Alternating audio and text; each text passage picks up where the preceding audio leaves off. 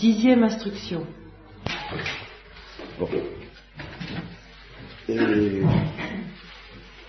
Alors, je vous disais qu'il existe, enfin je ne sais plus ce que je vous disais, comment j'ai terminé exactement, mais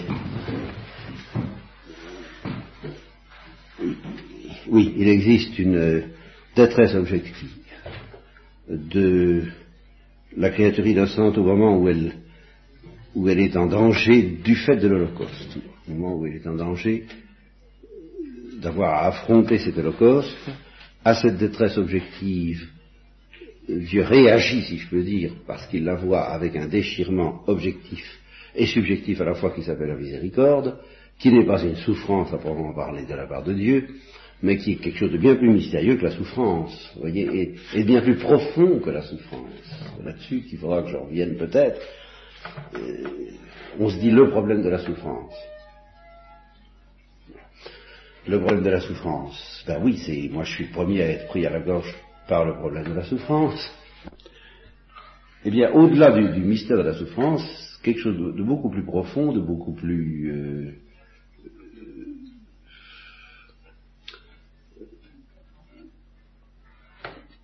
enfin, qu'on pourrait dire presque effrayant que le mystère de la souffrance, il y a cette miséricorde de Dieu face au danger que court la créature. Alors, ce, ce danger, dans le cas des anges, ça ne peut être, ils ne peuvent en connaître qu'un, c'est celui-là.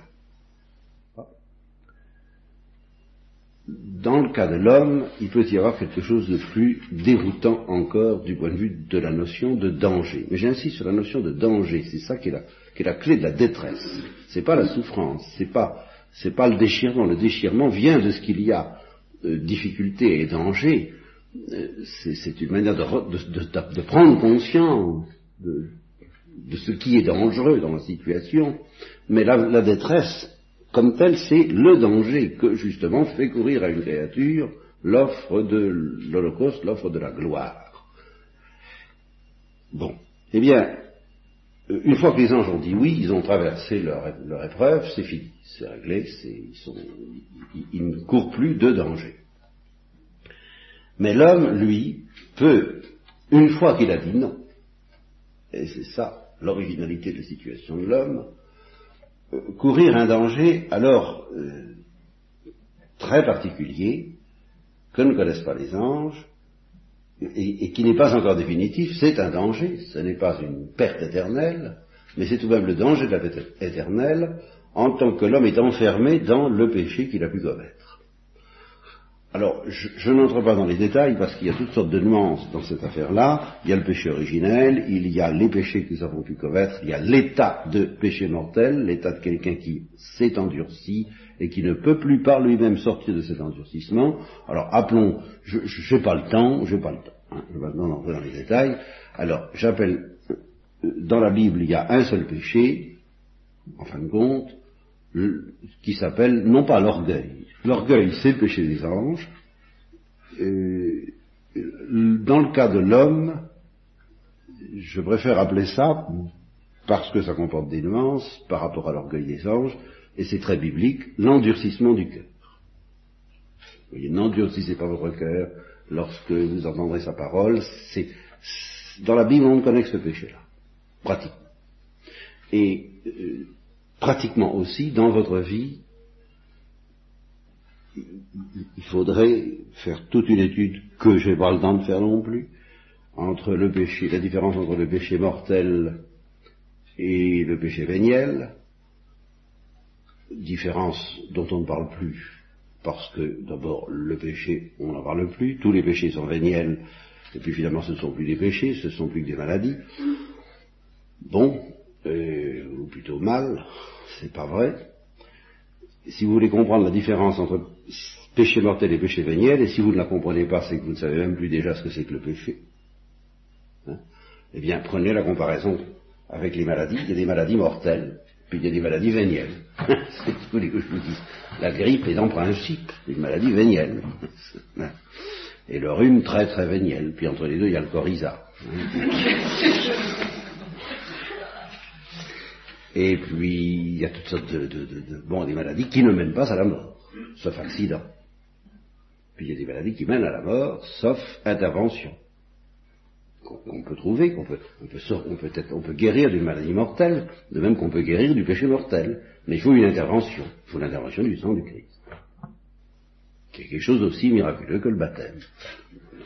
C'est pas la même chose que le baptême, mais c'est aussi extraordinaire. Ça demande un appel à la toute-puissance miraculeuse et miséricordieuse de Dieu aussi fort que pour sortir des ténèbres de l'incroyance. Enfin, pas tout à fait, mais c'est quand même la résurrection, c'est quand même plus extraordinaire que la résurrection d'un mort. Alors il faut croire à ces choses-là, bien.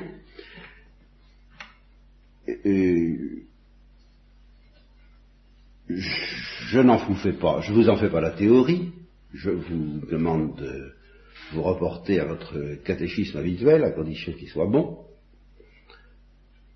Mais je vous signale qu'il n'y a pas de péché mortel là où il n'y a pas d'endurcissement du cœur. Et euh,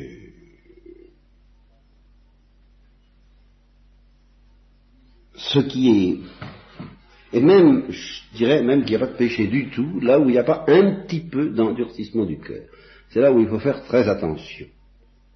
Parce qu'on a vite fait de dire qu'un péché est un péché de faiblesse. Voilà ce que, je, veux dire. Là, il faut que je vous l'explique parce que ça a une valeur pratique. On, se dit, bon, euh, ben, je suis faible. Ben oui, évidemment, c'est incontestable. Hein. Mais il y a plusieurs manières de dire je suis faible.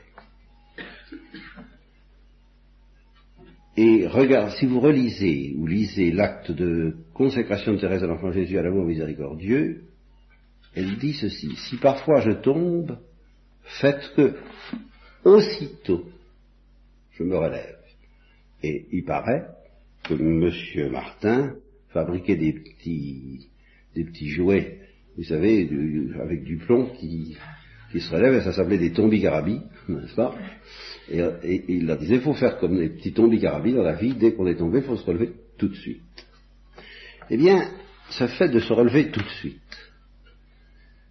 est pratiquement plus important pour vous, pour vous, je ne dis pas pour tout le monde, n'est-ce pas, pour vous, que la différence entre péché mortel et péché véniel.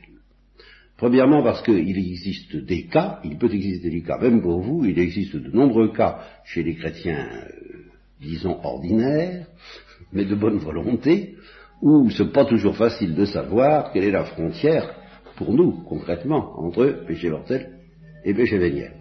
Se faire dans une perplexité infinie et anxieuse et dangereuse au point de vue de la paix et de la confiance en Dieu, à se demander ai-je péché mortellement, ai-je péché véniellement? Et justement, la, clé de la réponse, euh, c'est que c'est d'abord Jeanne d'Arc, si je suis Dieu m'y met, si j'y suis, Dieu si, si j'ai péché mortellement, Dieu me pardonne, et alors à ce moment-là, s'il y a un fondement objectif, si c'est pas un, scrupule plus ou moins euh, psychopathique, n'est-ce pas? Mais si c'est vraiment un, scrupule objectif, il vaut mieux se confesser, ça, il faut même se confesser, bien sûr. Mais on peut très bien se confesser sans être sûr d'avoir commis un péché mortel. Il suffit de dire, moi, je ne me justifie pas moi-même. Je ne sais pas. Je ne suis pas inquiet. Si, si j'ai pas de confesseur, je ne confesse pas. Je, je, mais s'il y en a un, je ne me justifie pas moi-même. Je préfère confier ça au sang du Christ et à la miséricorde de Dieu. Et sans aucune évidence. Ni que ce soit véniel, ni que ce soit mortel. Simplement, voilà. Bon. C'est l'attitude de Jacques d'Arc. Si, si c'est mortel, que Dieu me guérisse, et j'utilise le sacrement de pénitence autant que c'est possible, bien sûr, pour cela. Si c'est véniel, eh bien, que Dieu m'y garde, non pas dans le péché véniel, bien sûr, mais dans le caractère véniel, dans l'état de grâce qu'implique le péché véniel. Mais est-ce que nous n'avons pas un moyen extérieur de vérifier quand même un peu, non pas que nous sommes, que, que le péché est véniel mortel, ça, il n'y a pas moyen, dans certains cas, et finalement dans presque tous les cas pour vous, pour les hommes de bonne volonté, c'est impossible d'avoir une certitude euh, absolue, mais simplement que nous avons retrouvé l'état de grâce, ou que nous l'avons gardé, enfin que nous y sommes. Voyez? Est-ce qu'il n'y a pas quand même un signe pratique? Eh bien, oui, il y en a un qui n'est pas plus infaillible que tous les autres, qui ne donne pas place à une certitude absolue, mais qui tout de même euh, est, est un signe très puissant. Et c'est la rapidité avec laquelle on demande pardon et on se relève.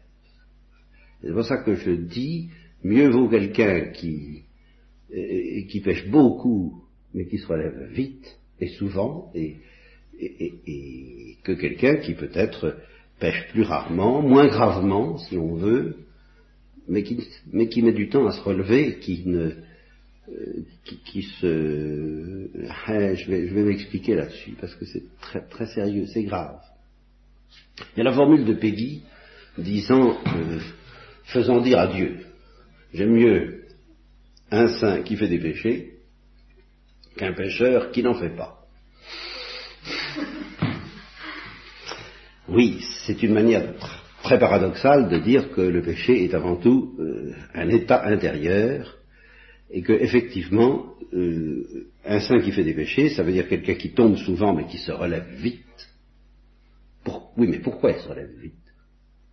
Ben justement parce qu'il ne s'endurcit pas. C'est là où j'en viens à ma notion. C'est en cela que la rapidité avec laquelle nous demandons pardon et nous relevons est très importante parce qu'elle est un signe que ça ne fait pas de kyste, que le péché ne, ne, laisse pas de traces dangereuses dans notre être, parce que vite, vite, on le dissout dans la miséricorde de Dieu. Alors on ne s'endurcit pas. Alors que si nous mettons du temps à demander pardon, ou si nous y répugnons trop, même des péchés véniels, eh bien, peuvent euh, permettre une certaine installation, donc un certain endurcissement. Et une installation, quelquefois, ça peut être au nom de la faiblesse, au nom du fait que le péché est véniel, c'est pas grave. Voilà. Alors c'est pas grave, donc je m'en fais pas. Méfiez-vous de ce genre de raisonnement. Même et surtout si c'est vrai que c'est pas grave. Je, je vais jusque là. Pas une question de dire euh, oh attention c'est grave. Non, mais c'est ce raisonnement-là qui est grave. C'est je m'en fais pas. Et, je m'en fais pas est d'autant plus dangereux qu'on n'est pas obligé de le dire. Hein, là, on peut, je peux faire un peu de psychanalyse, enfin, c'est peut-être de très inconscient. Pas? Oh, c'est pas grave. Sous-entendu, je m'en fais pas. Alors à ce moment-là, méfiez-vous. Parce que là, quelle que soit la légèreté de la faute, vous risquez de vous endurcir, sous prétexte que c'est pas grave, eh bien qu'on ne vienne pas m'embêter. Je suis dans mon fauteuil de pêcheur pas grave. Vous comprenez C'est ça. Eh bien, euh, c'est le fauteuil qui m'embête. Hein c'est pas le pêcheur, le grave ou pas grave. Et de ce point de vue-là, il vaut mieux un pêcheur qui pêche gravement, mais qui pleure ses péchés, qui, qui demande pardon, qu'un pêcheur qui pêche en effet peut-être beaucoup moins gravement, mais qui dit c'est pas grave. Ou encore qui dit Ah ben écoutez, moi euh, je suis faible. Alors vous comprenez, si vous vous installez dans l'idée de la faiblesse pour vous autoriser à ne pas lever le petit pied pour en sortir, à ce moment-là, ce n'est plus de la faiblesse pure. C'est faiblesse 9 dixièmes, comme vous pourrez faire une analyse, n'est-ce pas, de laboratoire, faiblesse 90, euh, 90 grammes, endurcissement 10 grammes. Vous comprenez? Et c'est ces 10 grammes d'endurcissement qui sont inquiétants. C'est parfaitement vrai que c'est faible. Vous êtes faible, c'est vrai. Mais ça doit vous faire pleurer. En toute confiance d'ailleurs dans la miséricorde de Dieu. Ça, c'est, ça alors là, il n'y a pas de problème. À partir du moment où vous vous endurcissez pas, ne craignez rien. Mais craignez de vous endurcir. Et c'est en cela que je vous dis, quelle que soit la faute, quelle que soit la nature matérielle de la faute, et il faut maintenir les différences classiques entre faute de ceci, faute de cela, faute grave, faute légère, faute morte, hein, bon, tout ce que vous voudrez, mais quelle que soit la faute, le plus important, c'est qu'il n'en reste rien. Si ce n'est peut-être une pénitence que l'Église et Dieu nous infligeront, ça c'est une autre affaire, mais rien en fait de faute. Et par conséquent, le plus important, c'est qu'il n'y ait pas d'endurcissement à l'occasion de cette faute. Et de ce point de vue-là, eh bien, je crains plus les fautes légères que les fautes graves. Et surtout, je crains plus les fautes invisibles que les fautes spectaculaires. Ce qui ne veut pas dire, je vous en, ne me faites pas dire hein, ce que je ne dis pas. Parce que ce serait déjà de l'endurcissement de dire ma faute est spectaculaire, par conséquent je n'en ferai pas. Alors ça, vous tombez en plein dedans, vous comprenez? Il faut tout de même pas exagérer dans l'autre sens. Mais il est certain que de soi, et à condition justement de ne pas utiliser mon raisonnement pour se rattraper et retomber sur ces pattes d'endurcissement, hein, si j'ose parler de pattes d'endurcissement, faut que vous fassiez un effort pour me suivre, et si on ne fait pas ça, de soi, une faute spectaculaire est moins dangereuse du point de vue de l'endurcissement chez un être de bonne volonté, bien entendu, qui cherche Dieu, qu'une faute euh, moins facile à définir et à discerner. Parce que celle-là, on risque plus de s'en excuser. Soi-même. Et c'est pour ça, je vous l'ai dit, je vous l'ai peut-être pas dit, mais je crois que si, il est bon, abocultismeis mundame, purifie-moi de mes fautes inconnues. Il est bon de demander pardon tous les jours, surtout celles-là. Et quand on ne comprend pas, je vous l'ai déjà dit, mais j'y reviens, parce qu'un reproche qui nous est fait, se dire après tout, peut-être que ce reproche vise mes fautes inconnues. Voilà. Et, très maladroitement, parce qu'elles ne sont pas plus, connues du prochain, quelquefois. Alors c'est qu'il est prophétiquement illuminé. Et, alors là, hein, mais Dieu seul les, connaît vraiment. Et puis le démon, mais le démon, je vous ai déjà dit, il les connaît de travers. Alors c'est pas, on ne peut pas l'écouter. Il faut demander à être purifié de ses fautes inconnues. Alors, tout ça, euh, c'est une petite remarque pratique, une petite digression à propos de l'endurcissement du cœur, mais c'est pour vous dire que l'homme est dans cette situation d'être environné, d'être dans un monde endurci, d'être euh, originaire de, premiers parents endurcis et, de parents endurcis de génération en génération. Nous, naissons dans un monde mauvais. Euh, et, c'est pour ça, je dis quelquefois que la psychanalyse a pas complètement tort quand elle insiste tellement sur le rôle des parents dans la psychologie de l'enfant, c'est qu'en effet, l'enfant, euh, les parents sont les premiers pécheurs que, un, que connaît un enfant. Alors, il y, a, de quoi, en effet, subir un choc.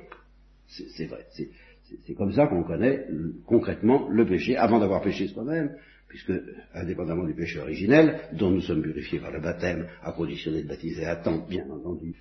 Bon, donc nous sommes purifiés du péché originel, vous l'avez été, je l'ai été assez, assez jeune, quelques jours. Donc, nous ne connaissons pas le péché. Il faut, faut, pas être janséniste. Quand on est baptisé, on est baptisé. Alors le premier choc avec le péché, c'est des autres qui viennent, puisque nous le recevons avant d'avoir l'âge de raison, donc avant d'être capable de pécher nous-mêmes. Donc c'est de l'entourage. Alors l'entourage peut nous donner aussi de l'amour et il peut nous donner aussi la grâce de Dieu. Ce fut le cas de Thérèse de l'enfant Jésus. Euh, mais c'est rare.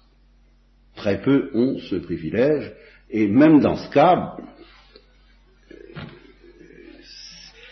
le monde est là qui nous offre du péché. Bon. Eh bien, c'est une situation de misère, de détresse très particulière, que ne connaissent pas les anges, que connaissent les hommes. Nous sommes enfermés dans la désobéissance, dit.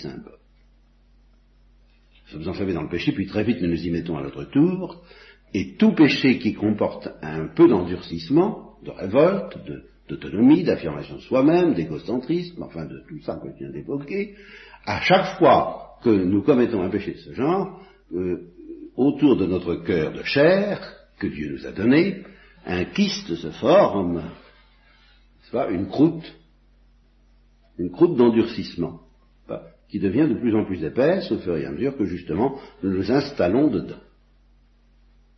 Voilà. Ça, c'est ça la misère humaine. Avec des variantes infinies, des, nuances tant, vous voudrez. Euh, c'est toujours un peu le, cas. Alors, ce que je veux dire, c'est que cette situation spéciale, comportant un danger spécial de ce père,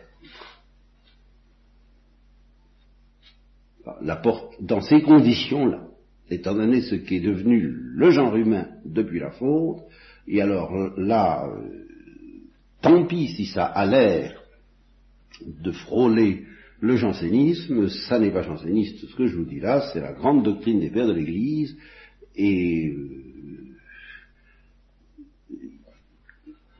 quand j'allais dire on ne la modifiera pas, ben, j'espère qu'on ne la modifiera pas, parce que ça, même si on la modifiait, ça ne l'empêcherait pas d'être la seule vraie. On ne modifie pas la vérité. Ben, la vérité, c'est que nous sommes quand même mal partis.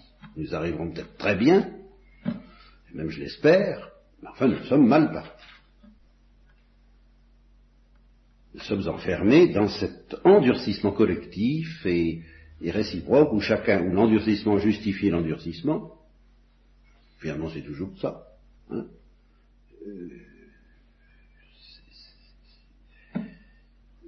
vraiment dans, la vie euh, entre les nations et entre les frères euh, chrétiens, dans une famille, entre les familles, entre les clans, entre les peuples, entre les collectivités, entre tout. on a l'impression qu'on joue à ce jeu qui, qui va le premier envoyer la balle de l'amour, du repentir, de l'humilité, du non-endurcissement. Commence. Moi, j'y ferai après. Hein Alors ça risque de durer longtemps forcément. C'est ça la situation. Nous sommes tous là-dedans. Tous pareils. Tous les mêmes. À commencer par moi. Et alors, si en effet on attend qu'il n'y ait plus de mal pour aimer le bien, ben on risque d'attendre longtemps. Si on attend qu'il n'y ait plus d'ivraie et qu'on dit, ah bon, d'abord j'ai plus d'ivraie, puis après on aimera le bon grain. Il y en aura toujours. Alors vous êtes prévenus, un ennemi a fait cela. Et le chant, pourtant, il un bon chant, oui. Mais, il faut supprimer cet ivraie Non, c'est moi qui le ferai. À la fin des temps, les anges se lèveront et ils supprimeront l'ivraie du bon grain. lutter contre l'ivraie, oh ça tout à fait d'accord, lutter contre l'ivraie, mais lutter contre l'ivraie avant tout en aimant le bon grain.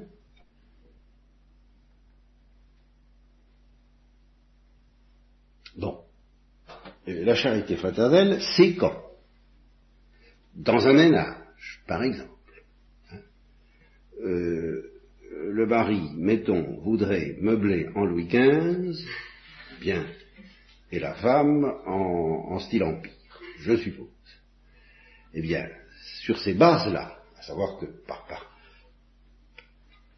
par, euh, nature, de toutes ses forces, le mari désire le Louis XV, et que par nature, de toutes ses forces, la femme désire de style empire, la charité fraternelle, c'est quand le mari se bat pour obtenir du style empire et la femme pour obtenir du Louis XV. Quand, quand, vous essayerez ça, vous serez à la charité fraternelle. ceci dit, je ne le fais pas. Moi, moi, à commencer par moi, je ne le fais pas. Parce que, d'abord parce que je suis un pêcheur, et puis quelquefois, il y a, ça c'est une question de goût, mais quelquefois on dit, ah ben pardon, il y a des enjeux objectifs, etc. Alors tout ce que vous voudrez pour les enjeux objectifs, mais attention au manichéisme. C'est-à-dire attention à combattre, à, ne pas vous laisser hypnotiser par le fait, euh, il faut supprimer ceci, il faut supprimer cela, parce que tout, tout le mal vient de là. Hein. C'est avec ce système-là qu'on en arrive à la fable de l'âne ce pelé, ce galeux, d'où venait tout le mal. C'est toujours... En, tout, je demande la grâce que je reçois très rarement. Elle m'est offerte de temps en temps, à l'état fugitif, comme une comète. Je voudrais bien ne, pas la laisser passer. de, de comprendre que sous un certain angle, qui, est l'angle de Dieu, ce pelé, ce galeux, d'où vient tout le mal, c'est moi. Et à chaque fois qu'il m'est arrivé d'entrevoir ça, je vous assure que j'ai entrevu la délivrance définitive et le royaume des cieux. J'étais enfin heureux. Mais vous comprenez, je ne peux pas le dire, je peux pas le dire parce que je ne le vois pas. Je peux pas le dire en permanence. Malheureusement, je reconnais, je ne le vois pas tout le temps et que même en ce moment, je ne le vois pas. C'est pour ça que je ne suis pas délivré. Mais quand par ma, par hasard, par moment, à la suite de, je, ne peux pas, il faudrait que je vous raconte euh, ma vie, je peux pas. j'ai été frôlé par cette lumière, que tout le mal venait de moi, que tous ceux qui me paraissent euh, euh, contre lesquels je prenais les armes, parce que je prends les armes, vous savez, de Don Quichotte, étaient bien meilleurs que moi sous, un certain angle, mais que je voyais tout à fait dans la profondeur et que alors là j'avais vraiment envie de leur lécher les bottes, ça vraiment, oui, d'être à leurs pieds, de leur dire mais ah, n'est-ce pas? Eh bien, je sentais que j'étais délivré, j'étais ailleurs, j'étais dans le monde du royaume des cieux. D'ailleurs, euh, la veille de la profession, euh, le futur, euh, le futur, la veille, prophète, au réfectoire, baiser les pieds de tous les frères. Alors, comme on était, on était 160 dans ce temps-là, alors ça valait le coup. Mais j'étais très heureux, je vous assure, j'étais très heureux, parce que justement, sachant très bien que je ne me tenais pas dans cette vérité en permanence, ah, j'étais heureux d'avoir ce sacrement, me permettant d'oublier un instant. Alors, eh bien, euh, il existe sur donc là, le péché des hommes le péché de nos frères et notre propre péché. Un regard et un seul qui soit parfaitement vrai. C'est celui-là dont je voudrais vous parler, c'est le regard de Dieu. Comment Dieu voit les paniers de crabes, justement, que nous constituons les uns par rapport aux autres, puisque nous sommes tous des crabes, enfin en tous les cas des crustacés, avec des, des crustacés, mais vous voyez, venant de ce que justement il y a un cœur de pierre qui entoure notre cœur de chair. Alors, à chaque fois qu'on s'endurcit, c'est une chitine, je vous répète, qui se tisse et qui fait que nous frappons à la porte du cœur de nos frères, et c'est, euh, vous savez l'histoire de Saint-Georges et le dragon. L'auberge qui s'appelait Saint-Georges et le dragon, le voyageur vers minuit frappe, à l'auberge Saint-Georges et le Dragon, et il se fait attraper par quelqu'un qui lui dit Laissez-moi tranquille, allez vous promener, je passe votre chemin, on n'a pas besoin de gens comme vous. Euh, enfin, quelque chose de terrible. Et puis le volet se reforme violemment. Alors le voyageur refrappe de nouveau. qu'est-ce que vous voulez encore? Il dit, ben maintenant je voudrais bien Saint-Georges. vous voyez Je suppose que j'ai eu le dragon tout à l'heure. Eh bien, vis-à-vis de nos frères, c'est ça. Ils frappent, ils sentent souvent que, au fond, il y a tout de même un trésor au fond de notre cœur qui a été mis par Dieu. Ils frappent à la porte pour, pour avoir le, cœur du Christ, le cœur de chair, et puis ils reçoivent le dragon. Ça, c'est ouais, immanquable. Eh bien, comment Dieu est-ce qu'il voit ça? Eh bien, je vous répète, il voit ça comme une détresse plus grande encore, parce qu'il va tout de même falloir subir l'Holocauste. Il va falloir quand même subir l'Holocauste tel que nous sommes mais alors avec des complications et avec un grand danger de se perdre, de nous perdre. C'est tout de même un danger de mort éternelle. Nous sommes menacés par cette... Et c'est pas simplement la menace qui pèse sur un innocent, à savoir, va-t-il dire oui, mais c'est la menace de quelqu'un qui a déjà dit non. Et c'est dans ça que je dis qu'il ne faut pas faire de l'optimisme euh, superficiel et confortable. L'optimisme est l'ennemi de l'espérance surnaturelle.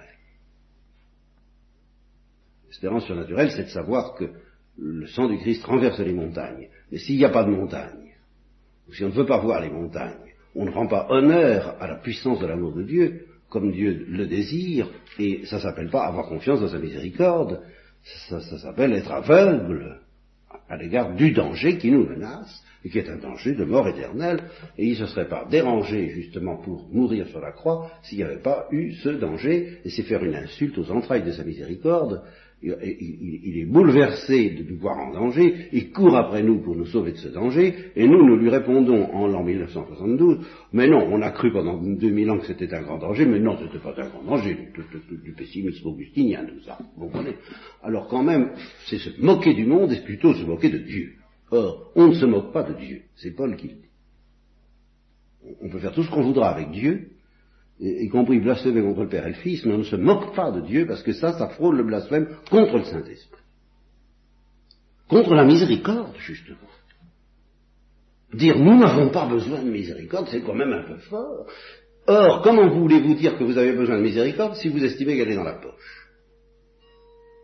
C'est pas vrai, vous appelez miséricorde ce qui n'est pas la miséricorde. Dire qu'on a besoin de miséricorde, c'est dire qu'on a besoin de quelque chose de gratuit qui n'est pas donné et sans lequel on est perdu. Enfin, quoi Donc, euh, si nous ne voulons pas nous moquer de la miséricorde, il faut reconnaître que nous en avons besoin. Et si nous voulons reconnaître que nous en avons besoin, il faut reconnaître que nous sommes en danger de mort.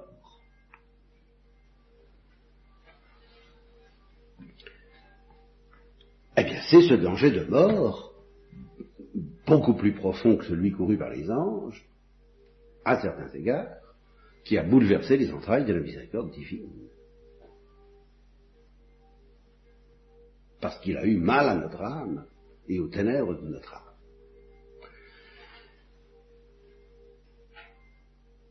Alors c'est là euh, que, bon,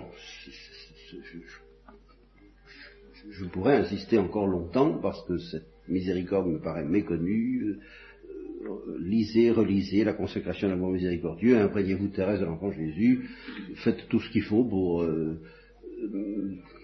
pour, comprendre ce que ça veut dire que Dieu est miséricordieux.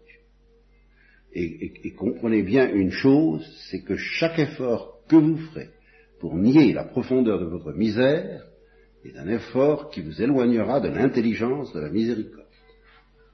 Ça alors, vous pouvez être sûr que c'est infaillible. C'est pour pouvoir comprendre la miséricorde qu'il faut accepter de regarder notre misère.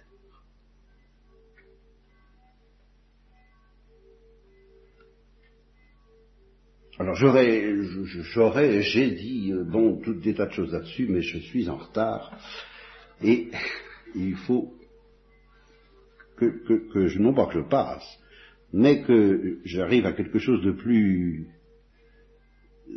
mystérieux, de plus fascinant, de plus, beau encore, si j'ose dire, que la miséricorde telle que je viens de l'exprimer là. Telle que je viens de l'exprimer là, parce qu'en soi, il n'y a rien de plus beau. Voilà, Dieu de toute éternité, il a vu en quelque sorte les possibilités de détresse offertes par la nature humaine.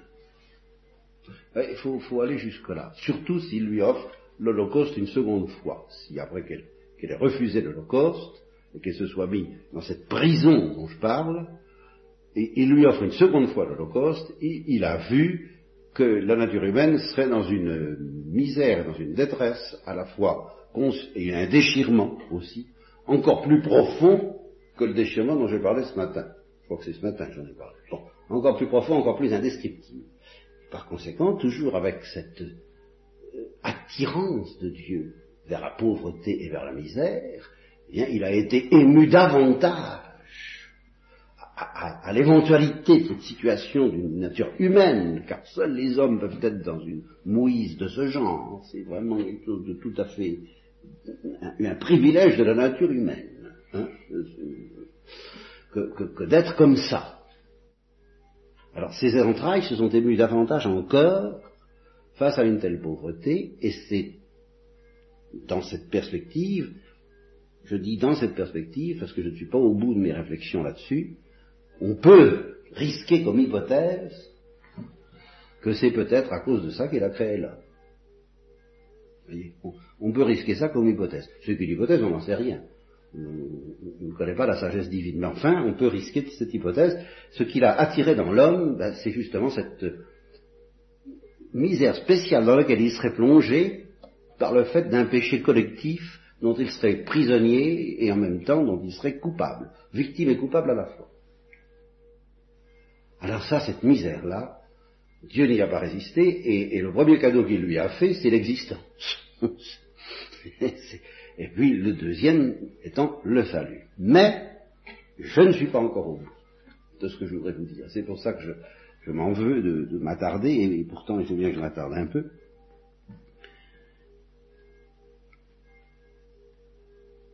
Dieu a vu aussi, de toute éternité, que cette miséricorde qui est la sienne, ce bouleversement de, ses entrailles face à, une pauvre nature humaine plongée dans cette détresse. Il a vu de toute éternité qu'il pouvait à la fois offrir et demander à un cœur humain de, réfracter sa propre émotion en face de la humaine. C'est là où ça commence à devenir difficile, ce que je vous dis là. Et pourtant, si vous y mettez un peu d'intuition du cœur, vous comprendrez. Bah, c'est, au fond, je suis en train de m'approcher du mystère du Christ. C'est justement parce que je m'approche du mystère du Christ que ça devient euh, de plus en plus balbutiant. Je, vous préviens, moi, je... Bon. Mais c'est la définition que je vous propose pour le moment du mystère du Christ. Un cœur humain auquel Dieu demanderait et offrirait à la fois de réfracter dans sa chair quelque chose de ce que lui, Dieu, éprouve face à la humaine. Voilà. Et alors, de toute éternité, il a vu que c'était possible qu'un cœur humain tel pouvait exister à certaines conditions dont je vous reparlerai. Et alors, il a été tellement, alors là ce n'est plus une hypothèse, ça c'est une certitude, il a été tellement fasciné, tellement attiré par ce visage, de, et, alors là, je ne sais plus quoi dire. je ne sais plus quoi dire parce que ce n'est pas une détresse. Le Christ n'a jamais été en détresse parce que le Christ n'a jamais été en danger. Vous comprenez? C'est pas une détresse, c'est une communion déchirée à quelque chose de plus profond que la détresse qui est la communion de Dieu lui-même à la détresse. Je m'excuse, hein, ça devient vraiment euh, la détresse, c'est-à-dire le danger de mort d'une pauvre nature humaine, enfermée dans le péché. vous commencez par poser ça. Eh bien, en face, ce que Dieu éprouve face à ça. Ce que Dieu éprouve face à ça, Dieu n'est pas en danger, mais il communie à ce danger. Et c'est ça la miséricorde. Il, vibre au danger de la, pauvre créature en question. ses entrailles sont bouleversées par le danger, pas par la souffrance, je manie, par le danger. Alors Dieu est dans tous ses états. Voilà faut, faut y aller, on ne peut pas s'en sortir autrement. Dieu est dans tous ces états. Et alors, ces états dans lesquels il est, eh bien, il les communique à un cœur de chair, qui lui n'est pas en danger. Pour autant. Ça mais qui ressent, comme Dieu le ressent, mais avec un cœur de chair, alors le danger dans lequel sont plongés les hommes. Voyez, ça, ça peut être offert comme une définition du bon pasteur la brebis égarée. C'est ça. Et il est bouleversé dans ses entrailles d'homme, mais dans ses entrailles humaines, le Christ est bouleversé de voir le danger que courent les brebis, mais pour comprendre ce bouleversement du Christ, il faut passer par en haut. Ce bouleversement du Christ en tant qu'homme n'est qu'un reflet du bouleversement de Dieu en tant que Dieu face au même danger de la brebis égarée. Et c'est ça c'est la réfraction de la miséricorde dans un cœur de chair. Eh bien, Dieu, en fait, ça j'en suis sûr, alors par la, foi, a tant aimé ce, visage, le visage humain, qui serait ainsi euh, labouré par les entrailles de la miséricorde, le, déchirement subjectif qu'éprouverait ce cœur humain en tant que bon pasteur. Voilà, c'est tout, c'est rien d'autre. que à ce visage déchiré du bon pasteur, il a décidé dans toute éternité de donner, alors là, le cadeau le plus ahurissant qu'il puisse lui donner, c'est-à-dire la personnalité divine, d'être Dieu en personne.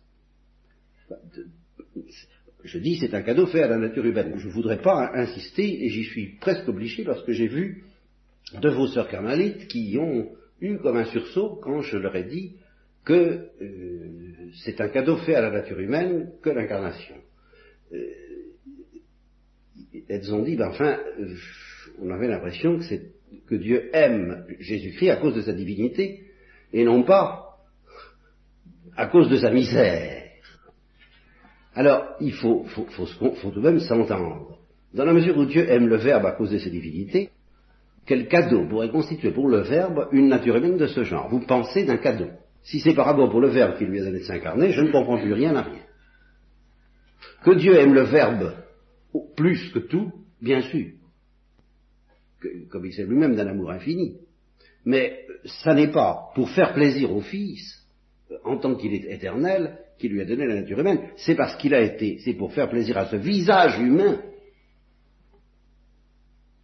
du Fils qu'il lui a donné d'être en personne le Fils de Dieu. C'est même un cadeau fait à la créature, l'incarnation c'est pas un cadeau fait à Dieu. Par contre, le, cadeau de la divinité personnelle faite à la nature humaine, ah oui, ah, ça c'est vraiment le plus grand cadeau qu'il puisse faire. Alors la difficulté, ça vient de ce qu'on n'a pas le droit, sans devenir hérétique, d'imaginer Jésus-Christ homme complet, à qui Dieu ferait le cadeau de la divinité, parce qu'il y a des difficultés techniques qui s'y opposent. Homme complet, ça voudrait dire qu'il a déjà une personne, que cette personne, on l'a fait sauter. Non, alors ça marche pas, bien sûr. Mais si Jésus-Christ, en tant qu'homme, n'a pas de personnalité humaine, il a un visage humain. Il a une individualité humaine. Il est fils de David. Il est né sous Ponce Pilate, ou enfin il est mort sous Ponce Pilate en tout cas, s'il n'est pas né sous Ponce Pilate. Et, par conséquent, on peut le situer géographiquement, et, c'est à cet être-là ainsi défini que Dieu a donné d'être le Fils de Dieu. D'abord. Et puis il lui a donné, et en même temps bien sûr il lui a demandé, de réfracter quelque chose de la miséricorde du bon pasteur que Dieu est, en tant que miséricordieux. Et alors, c'est là, là, là, je fais très vite. Hein, en ce moment, je vais très vite depuis, depuis 20 minutes, quoi. Parce que j'ai hâte d'arriver à des choses euh, que j'aurais peur de ne pas avoir le temps de vous dire. Je maintiens. Pour que cet homme, alors maintenant nous allons regarder l'homme, l'homme Jésus qui en même temps est le Fils de Dieu, bien sûr.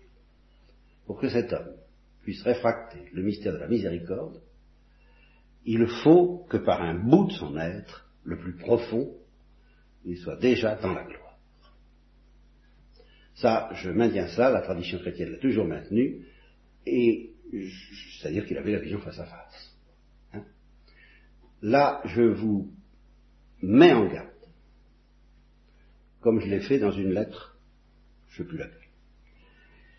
Pour être une bonne carmélite, il faut faire tout quoi, test qui est dit dans ce qu'on vous dit. Donc, ça, d'accord. C'est, mais ça, c'est pas mon travail de vous dire de le faire. Mais si vous laissez, vous, vous laissez entamer sur ces questions-là, vous ne serez pas des carmélites. C'est pas simplement, c'est pas du luxe. Parce que vous ne pourrez pas croire à tout ce que je vous raconte sur le mystère de la miséricorde sur le mystère de l'agonie du Christ, sur le mystère des purifications passives qui nous attendent, sur le mystère de la gloire qui nous attend et qui dès maintenant nous possède, c'est ce que je veux vous expliquer, si vous ne croyez pas fermement, conformément à toute la tradition des pères de l'Église, jusqu'à il y a peut-être 20 ans, alors tout de même, attention, hein, que le Christ a toujours eu la vision à en tous les cas, je ne peux pas continuer à parler si on m'accorde pas ça. Parce que, justement, c'est parce que la gloire, cette gloire de l'âme qui voit Dieu face à face, dans la manière dont je vais vous la présenter, mais que je crois tout de même assez fidèle à ce qu'ont dit les pères d'Église et à ce qu'ont vécu tous les saints, la gloire est une partie intégrante, constitutive, foncière, principale de la croix.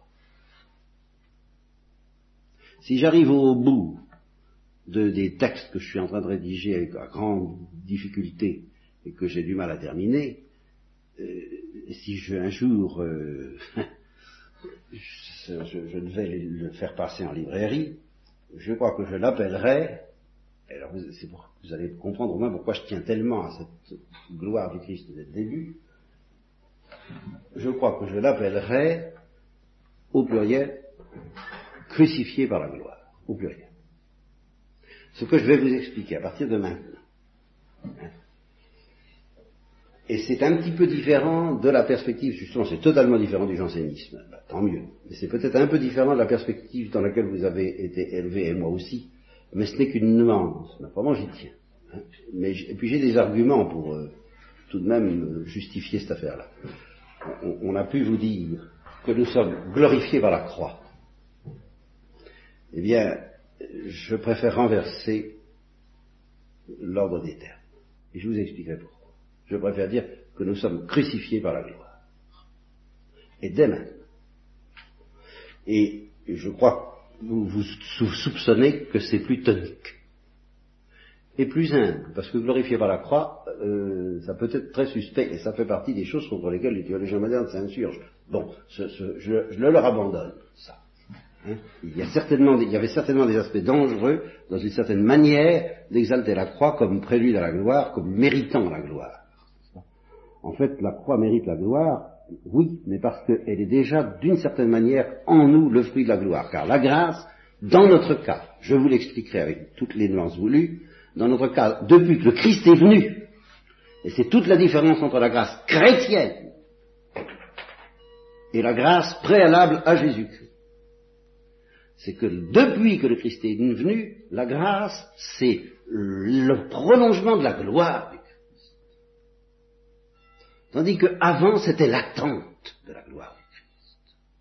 Il n'y a pas de différence ontologique fondamentale, c'est toujours la participation surnaturelle à la vie trinitaire.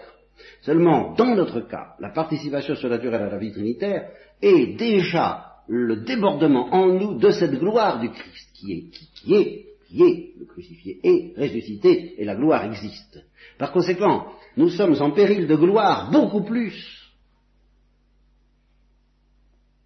que ne l'étaient les, hommes avant la du Christ, et, enfin je dirais ça change, tout sans rien changer.